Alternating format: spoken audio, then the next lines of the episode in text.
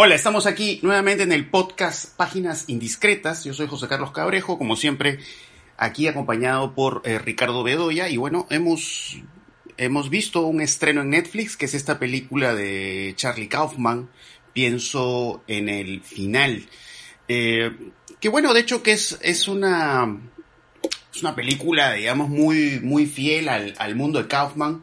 Aunque bueno, hay, hay una trayectoria muy singular con Kaufman, ¿no? Porque, bueno, las primeras memorias que tengo de él es como guionista, ¿no? Uno trabaja escribiendo para películas como eh, Quisiera ser John Malkovich, Adaptation, y de hecho que Kaufman es un, eh, es un cineasta, perdón, pero es un guionista muy creativo, habría que empezar por ahí, porque estaba hablando de eso.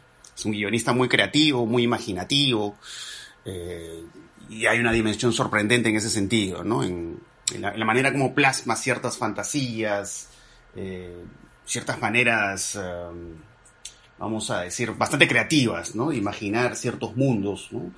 Eh, y bueno, hay pues esta dimensión de cineasta, ¿no? En películas como Anomaliza y ahora esta película que, que bueno, de hecho que es una película que em, sale un poco de, de, pronto del patrón de, del, del, tipo de películas que mayormente podemos ver en Netflix, ¿no? O sea, Netflix hay pues muchas películas, vamos a decir, de fórmula, pero bueno, se puede encontrar otra clase de películas más personales eh, como esta, ¿no? Y, lo cual es, es, de celebrar que se, que se puedan, em, se puedan eh, ver películas eh, con estas propuestas, vamos a decir, más autorales, porque de hecho que sí, Kaufman, tanto en su dimensión como guionista, como cineasta, pues tiene un mundo muy particular y eso se ve claramente en, en Pienso en el final, eh, que es una película que, un poco también como se ve en Anomaliza, por ejemplo, hay toda esta relevancia del, de la conversación, de los diálogos, del tránsito y esta preocupación por el tiempo, por su paso. Eh, y es una película que a mí en lo particular me da sentimientos encontrados. Es una película que me gusta más justamente en lo que mencionabas un rato, ¿no? En los desplazamientos, en cómo la, la protagonista va conversando con este, con este personaje que es su pareja, está en este carro en medio de la nieve. Y es pues justamente una película que, siguiendo lo que dice el título, pues no vive en el presente, ¿no? O sea, siempre eh, sus reflexiones, las cosas que dice, nos llevan a esta preocupación eh, por el futuro, sobre lo que va a pasar, sobre el término de las cosas, sobre el asunto de la vejez, ¿no? Y de ahí ya cuando vemos estas escenas en las cuales se encuentra con los padres de, su pareja, ahí vienen otra clase de juegos con el tiempo. Eh, los padres eh, los vemos, digamos, relativamente jóvenes, después ya no. Y de pronto, claro, es, esta clase de juegos con el tiempo en la película me resultaron uh, poco logrados, ¿no? A veces eh, las situaciones se tornan muy caricaturescas, eh, las situaciones se tornan, para mi gusto, bastante artificiosas. Y llegó un momento en la película que, salvo algunas otras escenas que ya comentaré después, que me parecieron muy buenas, llegó un momento en que ya yo desconecté con la película, ¿no? Este, me hizo recordar un poco las cosas que he visto en películas como La ciencia del sueño de, Gondry, ¿no? Esta suerte de, de dimensión onírica hipster que a mí me resultó insoportable. Pero de todas maneras hay otros momentos de la película que sí me gustaron mucho. Pero bueno, no sé cuáles son tus, tus primeras impresiones de esta película. Sí, también, creo que muy parecidas a las tuyas, ¿ah? En verdad. A ver, eh, creo que tienen momentos eh, muy logrados, ¿no? Eh, sobre todo las los dos viajes, ¿no? O sea, el viaje de ida y el viaje de regreso, ¿no? en todos los momentos que están en el auto, ¿no?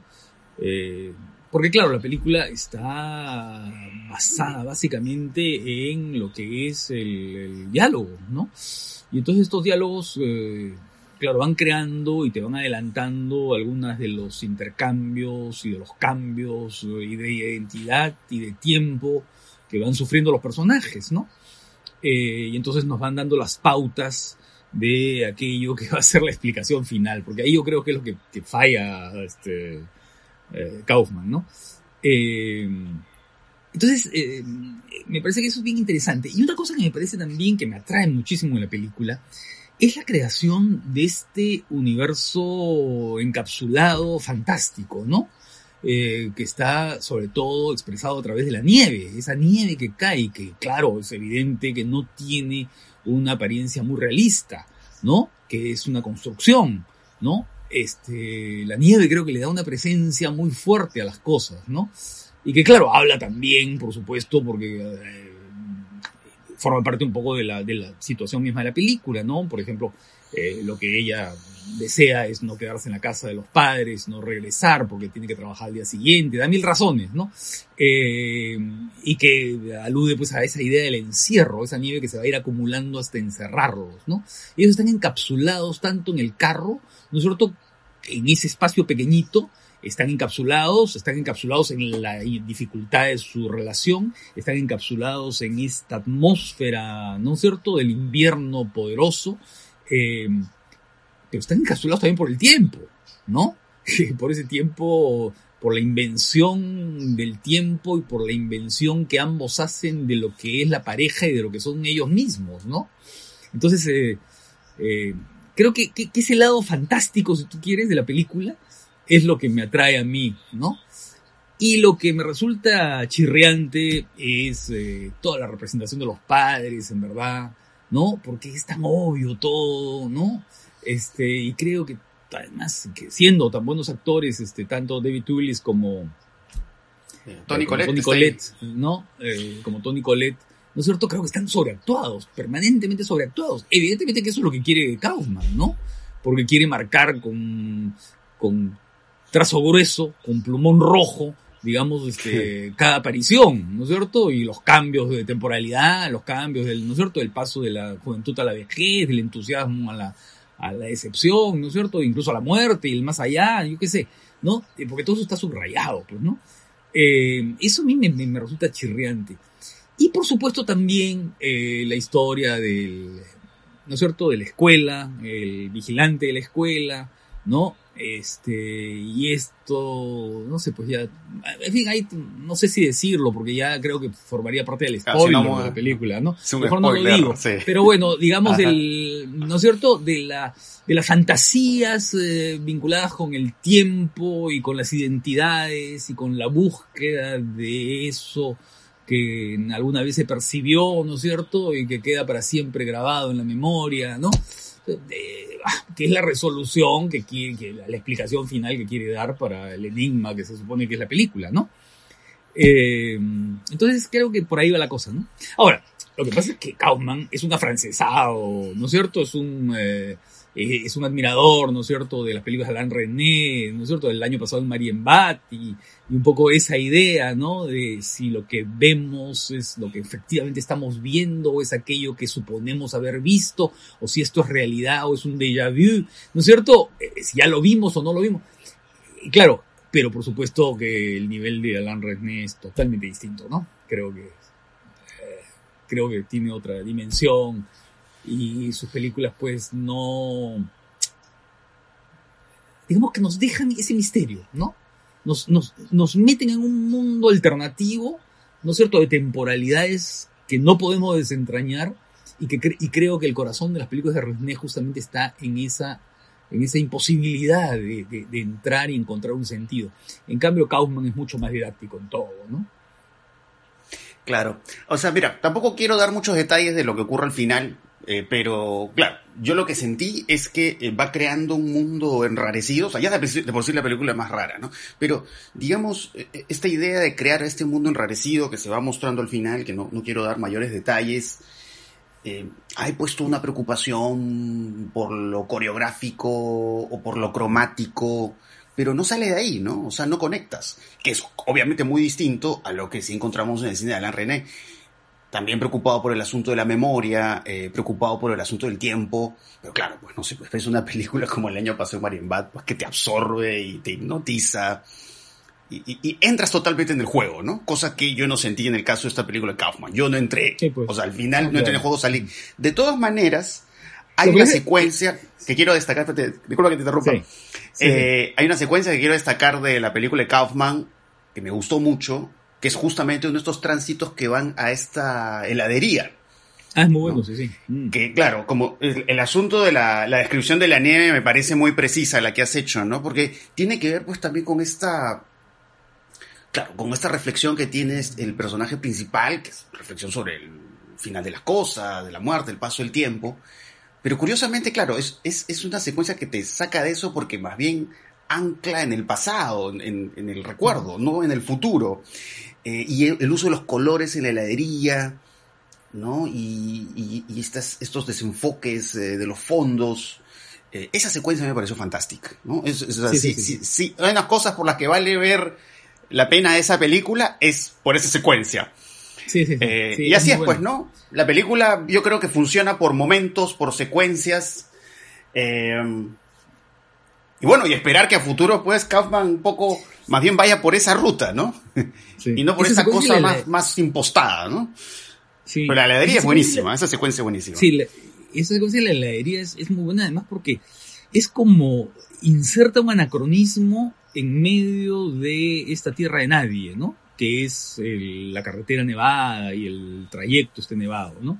Y es, y es una especie de recreación anacrónica. Es como meter gris, ¿no es cierto? Es como meter la memoria de gris de los años 50, digamos, de esta juventud, ¿no es cierto? De la, de la heladería en la carretera, el barquillo, yo no sé ¿no es cierto? Meterla en medio de este mundo congelado, ¿no es cierto? Y totalmente mental de la película.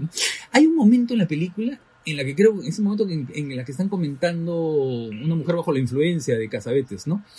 Y, y, uno de los personajes dice, lo que pasa es que esa es una película, ella, ¿no? Que, que desprecia la película, ¿no? Eh, dice, es una película, este, muy planeada, pero poco, pero poco pensada.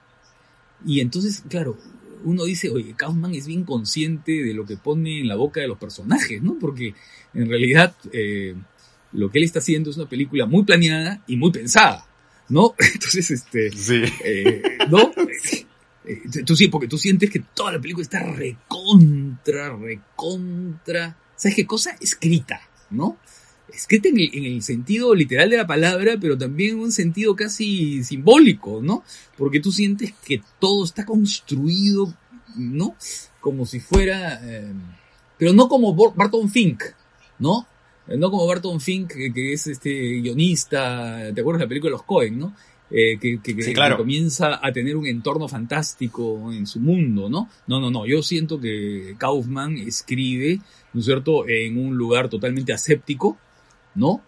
En la que se aleja de todo, ¿no es cierto? Y lo único que tiene en torno son este, objetos culturales, ¿no? Objetos culturales, ¿no es cierto? Muy bien citados, muy bien subrayados, que él va a tomar para incorporarlo a los diálogos cultos de su película, ¿no? Entonces, siento que hay esa especie de, no sé, ¿no?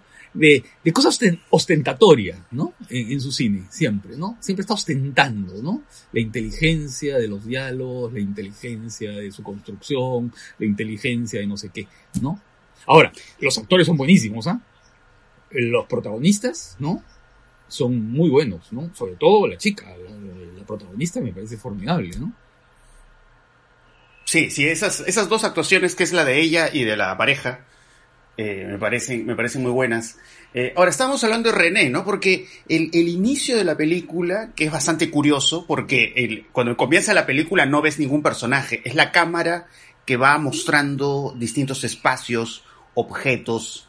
Eh, me hizo recordar un poco, porque claro, estamos hablando del, del, cine europeo y específicamente estos, estos autores de la, pues de la modernidad, como Alain René.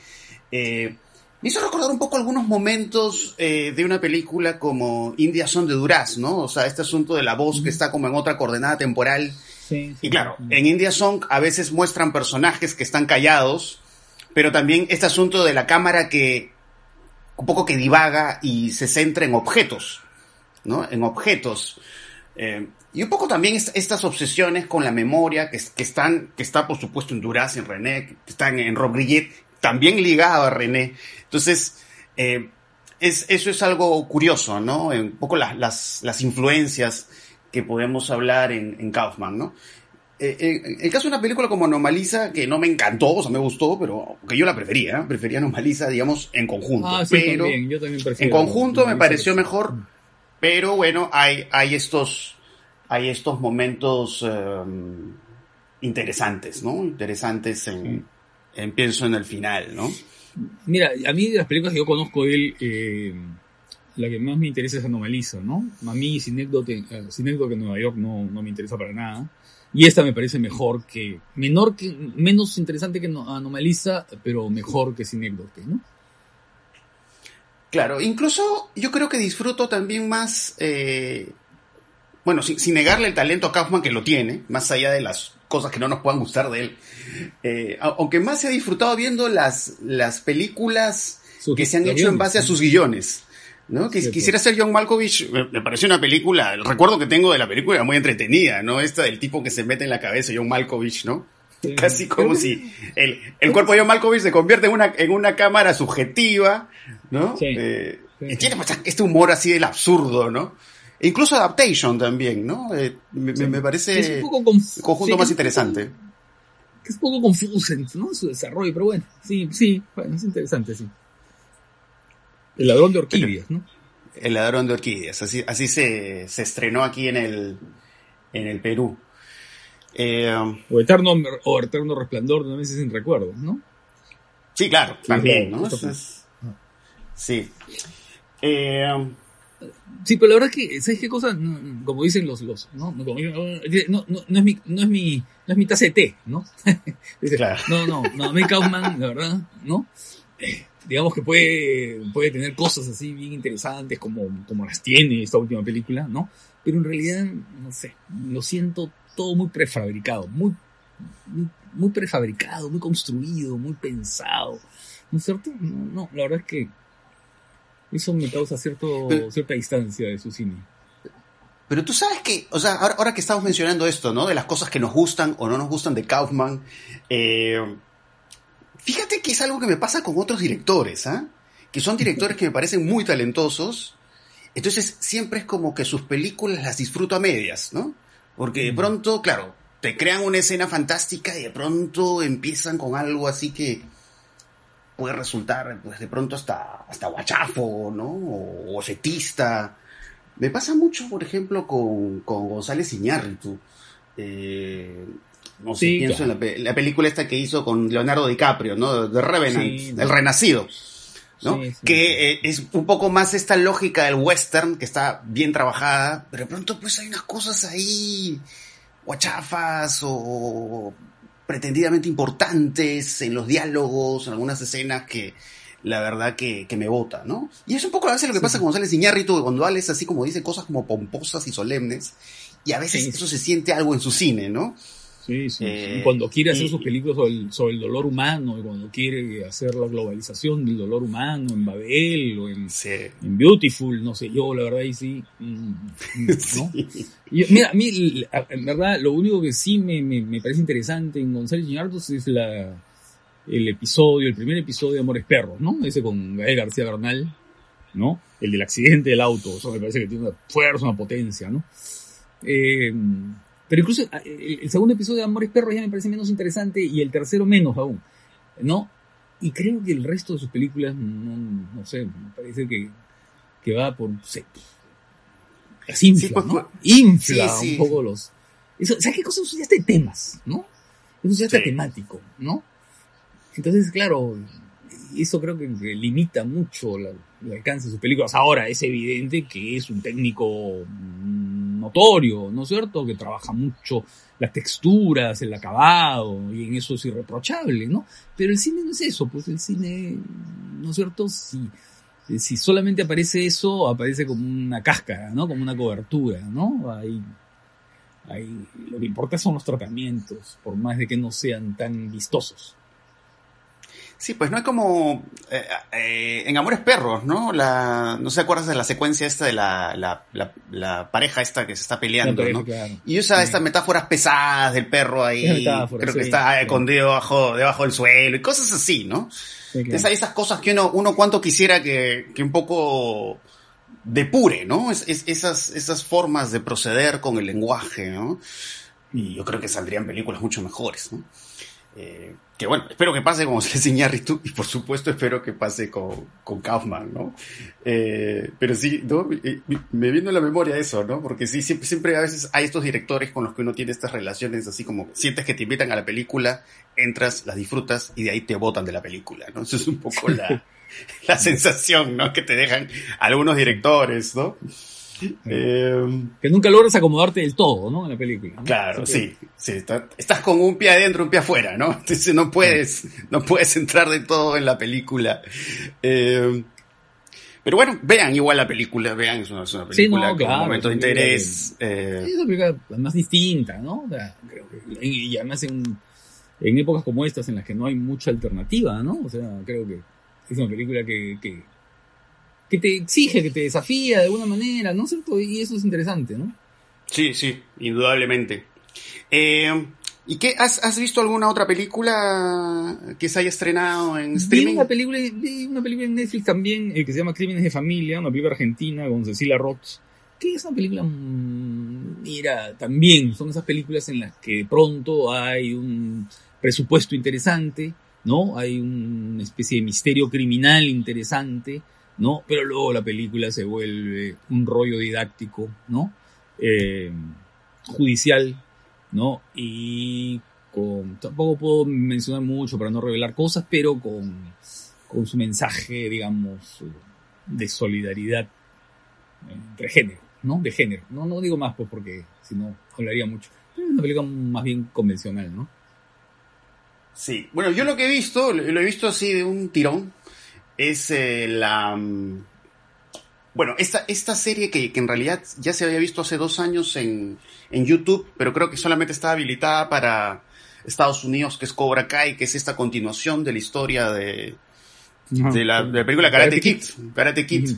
Que bueno, eh, debe pasar con, con, con, muchas personas de mi generación, pues que, Karate Kid fue como una película muy emblemática eh, de, de la infancia de muchos, ¿no? Eh, es esta historia, pues, de bullying, ¿no? Un chico que sufre toda una serie de abusos y que a través del, karate, ¿no? Pues, este, logra hacerle frente, pues, a, a estos chicos, pues, que lo golpean, lo humillan y ese tipo de cosas, ¿no? Eh, ahora, es una película que yo le he visto de niño y no he regresado a esa película, ¿no? Aunque de niño sí la he visto varias veces, entonces es como si la tuviera fresca de alguna manera. En algún momento me gustaría regresar a esa película. Pero yendo a la, a la serie, eh, hay cosas muy curiosas en esa serie porque un poco entra en conexión, en cierta sintonía con, lo que hemos visto que ha pasado en otras películas. Hablo de estas películas tipo eh, como estas películas, creo que se llaman Los Indestructibles, ¿no? Donde aparecen estas viejas glorias del cine de acción, ¿no? Como Sylvester Stallone, Arnold Schwarzenegger, Dolph Lundgren, ¿no? Que los, vemos, los vemos eh, ya como pues hombres mayores, pero haciendo las cosas que hacían de jóvenes, ¿no? Poniéndose, eh, poniéndose, en estas situaciones de acción. Y lo interesante en esta, en esta serie Cobra Kai es eh, que, claro, está contada no desde la perspectiva del personaje principal de Karate Kid, que era interpretado por Ralph Macchio, sino desde la perspectiva de quien era el villano, o sea, quien era pues su, su antagonista. eh, y claro, te lo, te lo van contando como una historia de redención, ¿no? Y ahí un poco me hizo recordar también esta película, esta película, El luchador, esta del cachascanista, eh, con Mickey Rourke, con Mickey Rourke, que hay, pues claro, también, nuevamente aquí volvemos a esta idea, ¿no? Del, del hombre mayor, ¿no? Que a la vez quiere, de alguna manera, volver a vivir el pasado, ¿no?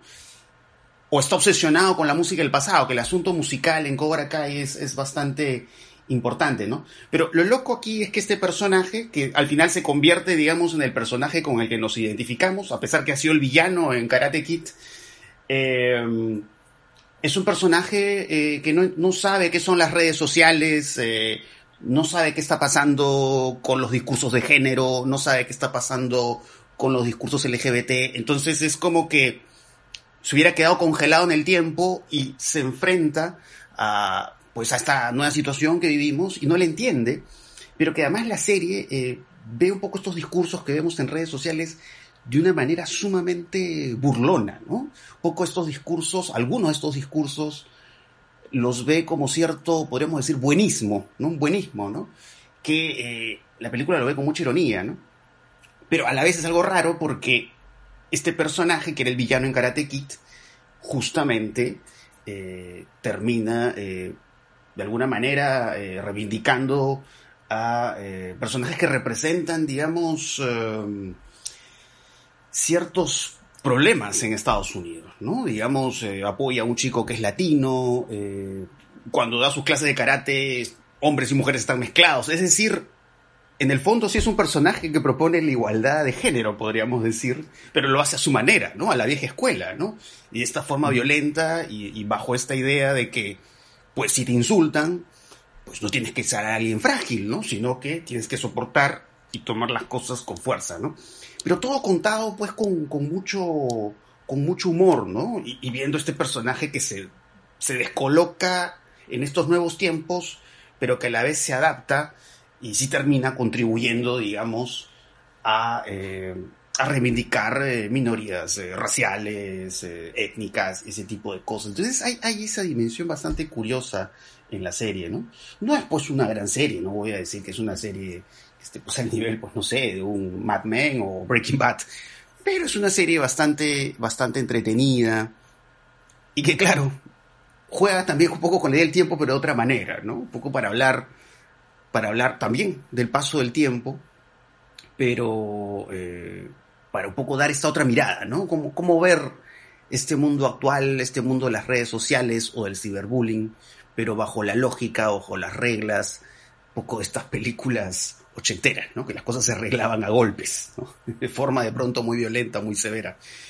Eh, así que bueno, los que son fans de Karate Kid yo creo que van a disfrutar mucho con, con Cobra Kai, ¿no? Es, también pues una película que apela mucho, por supuesto, al asunto de la nostalgia.